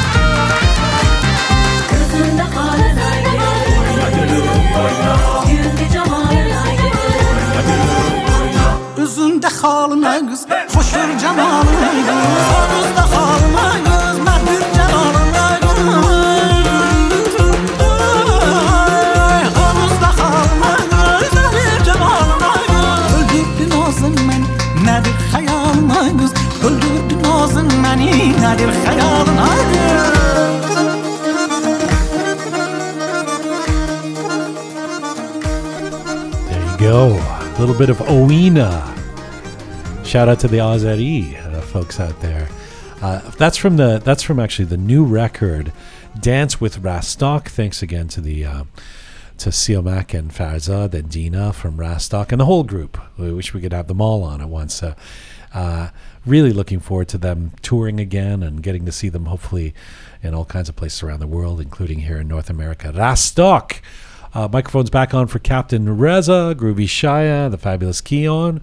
Uh, how about that? Did you enjoy it? I mean, uh, it's never easy to do an interview with three people at once. Uh, so th- I was trying to navigate that and Yeah. with the Farsi, but uh, I was gonna how did I say, do, I Captain was Reza? gonna- you did pretty well, man. You did. o- But the couple of words you used, Yeah. Mon it blew my mind. You I'm like like the Mon "Whoa, Sajem, huh? Yeah. All What right, did all you- How right. did you come up with that? Go on, go on. He had a Persian class right before this I interview. know. He think. probably took a ببین couple of courses. هی میگم بهتون لحجه خیلی خوبی دارم اصلا No, but speaking of lahja, he he uh, Farzad he said something that I really liked. Like when uh, c- he said that fans come up to him and say that they think they speak like right, yeah, they speak like uh, uh, Gilaki or Azari to them, and they think that's how authentically he sounds wha- when when he sings. That they confuse him with an original person from that region in Iran, like it, it's it's a, such a sensitive subject for me because growing up in Iran, we watch TV and uh, they would h- hire actors to do Shirazi accent, which is where I'm from, and pretty much 99% of the time they would butcher it. right. Nobody could get it right. Like, and it's so obvious if What, you're they from couldn't find a Shirazi actor Only Shirazi actors could do it, Ah. but I guess they wouldn't like not not not as many of them. Right. Can, in- can you do the Shirazi Iran. accent? Hakakun. Kakos. yeah, they say that a lot. Hey, Coco sabzi. and uh, so I really appreciated it, and and uh, yeah, I loved the interview. what'd you think Shaya I think based on their latest album and comparing their latest album to the first album, Mhm. I think they are I think targeting some kind of uh, more electro folk. uh-huh yeah yeah it's true And I the newer stuff feels a little it- yeah, it has some kick on the yeah and Yeah. I, I, I I love it. I love it, and uh, they're amb- ambitious. They became more ambitious about their uh, cultural uh, figure too. Yeah. You know, I think I mentioned this in the interview as well, but um, just l- staying together for 23 years, Mhm. Let alone doing so with 8, 10, 14, 15 members. Uh, I mean, I mean, it's it's amazing. It's amazing the way they've sustained Yeah. and grown as a group. Yeah. That's Yeah. half the battle is is staying together, right? Yeah. The fabulous Keon. Your Um, thoughts? I grew up in North America, so for me, I haven't had that much exposure to folk music, um, let alone like a band like um, like Rasto- Rastok. Um, so I, I, I get what you're saying now that you know uh, people that live in Iran probably take it for granted. For me, I crave for this kind of traditional, like cultural infusion into my life. So I can't wait for them to come to Canada. I really want to see them live. You know, it's also interesting how um, I've mentioned them to a couple people who have come from Iran more recently, and they're like, "Oh yeah, Rastok, they're cool," you know. Yeah. But for me, it's so fresh. It's, It's like, whoa, listen to it's like listening Yeah. to something from a you know another Yeah, world I to a certain extent. Somehow it- I feel more connected to my culture listening to them. Like, yes, right. this is Iran. Well, uh, thank you again to Rastok. I think we want to hear your thoughts. Uh, post on any of our platforms, of course, or you can email us at info at rookmedia.com. Info at rookmedia.com, even if your comments are about the nature of my Persian and how I can improve it. Um, thanks to a couple people uh, who've made this episode of Rook uh, possible. Sasha Shaybani and bongoplanet.com, his project. Bongoplanet.com. Go to that website and listen to what he does. He's a multi instrumentalist uh, who is combining sort of traditional sounds with uh, um, newer modern sounds like uh, electronic and chill and lounge music. Um, really interesting artist. Plays the hand drums, also plays keyboards and piano. Does all the instrumentation himself, har- harmonica, etc. Bongoplanet.com. And a shout out to Arash and Anita Fazelipour, who are the founders of MyTerms.ca, a successful mortgage company in Ontario here in Canada. So they believe in educating their clients to understand every aspect of the financing being obtained. Um, if you're looking for a mortgage in the Toronto or Greater Ontario region, go to myterms.ca. Myterms.ca. They are among the best in both Arash and Anita make it a priority to give back to the Persian community. Big thanks to them and myterms.ca. It's Monday. Here we go. Let's get to the letters of the week.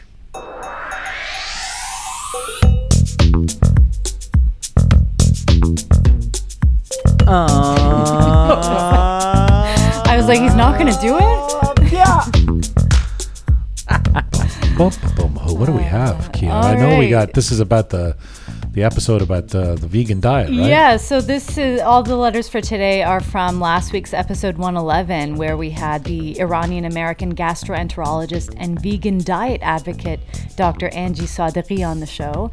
And just to um, make this clear, you know, we have different voices from the diaspora on our show, and it doesn't necessarily mean that we agree with anybody. And it doesn't, you know, just because I'm reading a lot of these comments, it doesn't mean that we agree or disagree with the comments. So, you know, we appreciate all Right. views. The fact that we're reading, giving a sample of the correspondence that comes in is not necessarily editorial. We're not agreeing with the No. letters that disagree with her That's or right. whatever. I see. That's right, and, and you know, to each their own. So, so first off, we have uh, Mahnaz. There is no last name listed here, but she says, "I think the majority of people, as long as they feel healthy and have no major health issues, it's kind of difficult for them to change their habits of eating in their diet."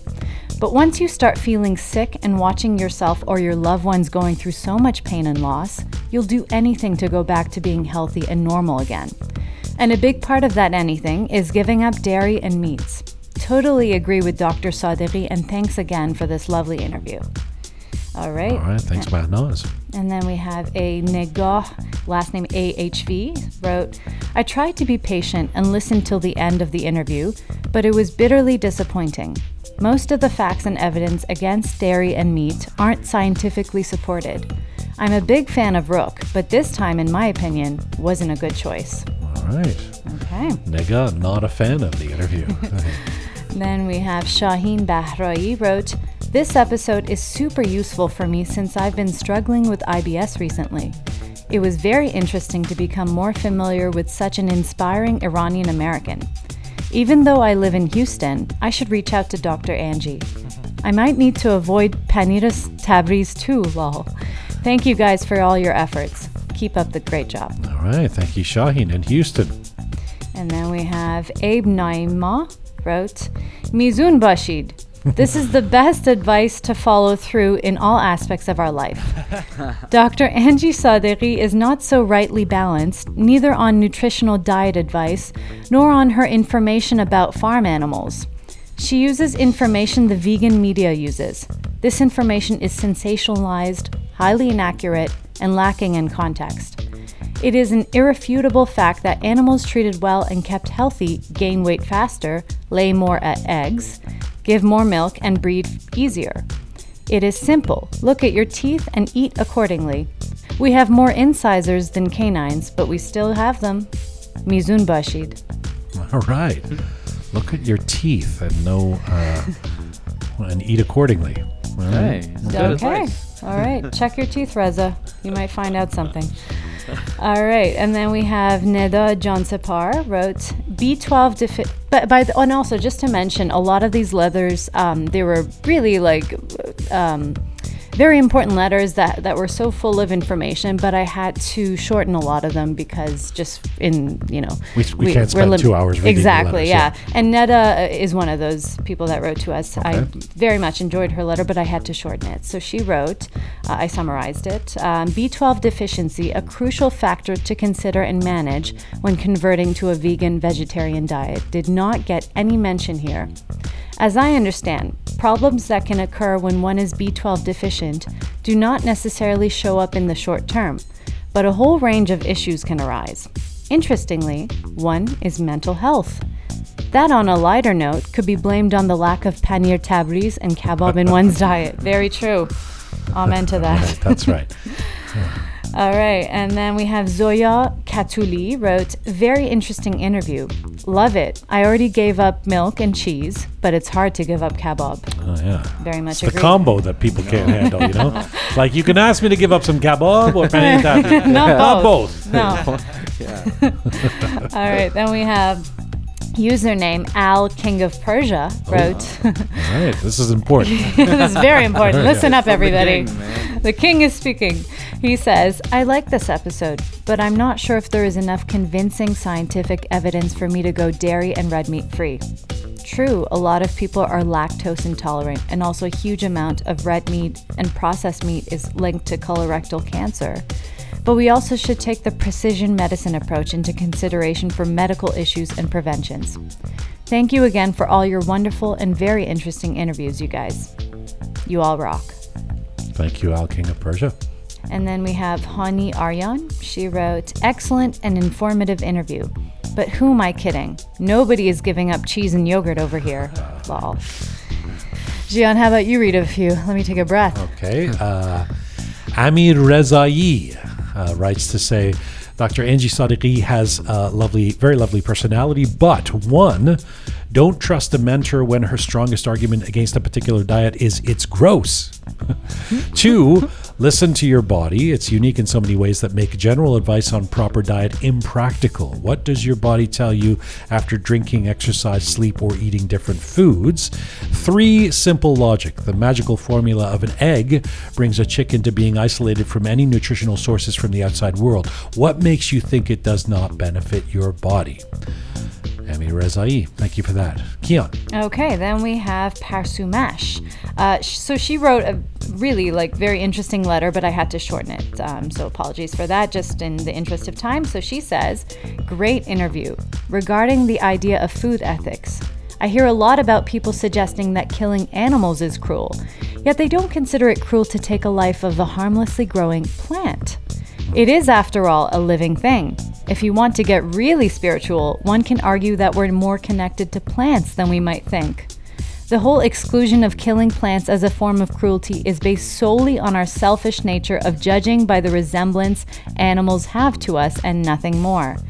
They don't have a face and a heartbeat, but a plant is a living thing as well. And every time it is plucked out of the ground, it's killed. Good point. Wow. Yeah, very powerful. I mean, I I would.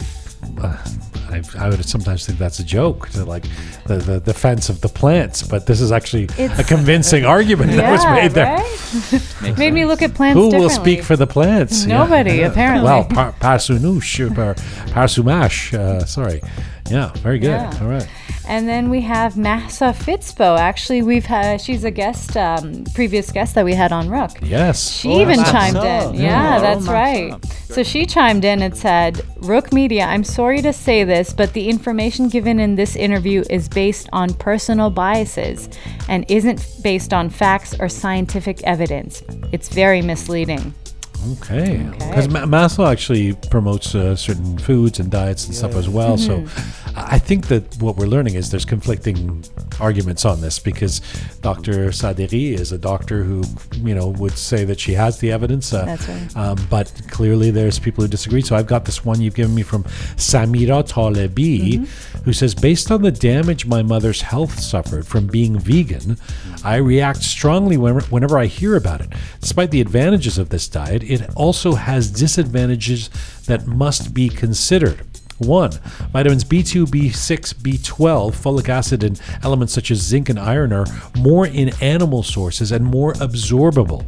Two, the presence of inhibitors of absorption in plant sources such as phytate, if I'm saying that right, in grains, nuts, and seeds, oxalate in spinach, rhubarb, parsley, peanuts, and nuts, and citrate in citrus reduce the absorption of nutrients. Three, lack of essential amino acids in plant foods. And four, high consumption of vitamin C due to high consumption of fruits and vegetables causes excess vitamin C to be converted to oxalic acid and, and increases the risk of oxalate stones in vegetarians. There you go. Samira has been through this in a profound way. All right. It's harder than speaking Farsi. I, had, I had an easier time with the Rastak interview. It's true. Oxalate. All right. Well, guess what? It's time for the letter of the week. All right. Okay, this week's letter of the week goes to a Shar Hakimzadeh. Uh, I believe it's a he. He wrote, Great podcast. Thanks for sharing this very important and critical topic with your audience, especially the ones in Iran. I'm so glad now to know and follow Dr. Angie. Very inspirational. Our genes load the gun, lifestyle pulls the trigger. And I, I guess that's a direct quote from Dr. Angie Sadeghi. I follow the science and I'm the living proof that a whole food plant based lifestyle reverses and prevents all types of chronic diseases such as heart disease, type 2 diabetes, dementia, and etc. I've been on a whole food plant based diet for nearly 10 years, and after only 30 days, my total cholesterol dropped to 136 from 205, and I lost a total of 40 pounds in about 90 days.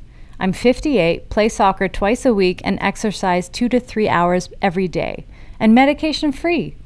Go plant strong. Wow. Wow. So you see, sometimes it makes a difference in people's lives. So Damn. it's, you know, it depends. Three hours a day exercise. Yeah. Wow, I Learn- don't work Yad three hours a day. Yad bigir, Reza. Oh my god. Maybe you should go plant based. I know. Let's go for uh, go for some kebab and talk about this. Let's Uh, do this, man. Let's get some dough as well instead of milk. Thank you to our letter of the week uh, writer, uh, Shar Hakimzadeh. Thank you to the fabulous Keon. Thank you, Groovy Shaya and uh, Captain Reza. Uh, see, you by the way, I should mention on Thursday a special uh, Rook series. We're going to drop a Rook series, the Pahlavi Dynasty, uh, assessing the Pahlavi Dynasty 40 years after the death of the last Shah. Abbas Milani, Andrew Scott Cooper, and Mohammed Amini, a three part Rook series. That's this Thursday. This is full time for Rook for today. For all things Rook, go to our website, rookmedia.com. R O Q E media.com, including where you can support this program, become a patron. Just press the support us red button on the top right hand corner of the website. We'd love you to become a patron. Thanks to the amazing team who put this show together each week producer Susan, Ponta the artist, Thoughtful Nagin, the fabulous Keon, Savvy Roham, Ahoy Merdad, Master Muhammad, Captain Reza, and Groovy Shaya. Thank you to all of you out there supporting us and sharing our content. And please subscribe on any of our platforms for free if you've not done so already. You can find me on Instagram at Gian Gomeshi. And as ever, 미즈운바시.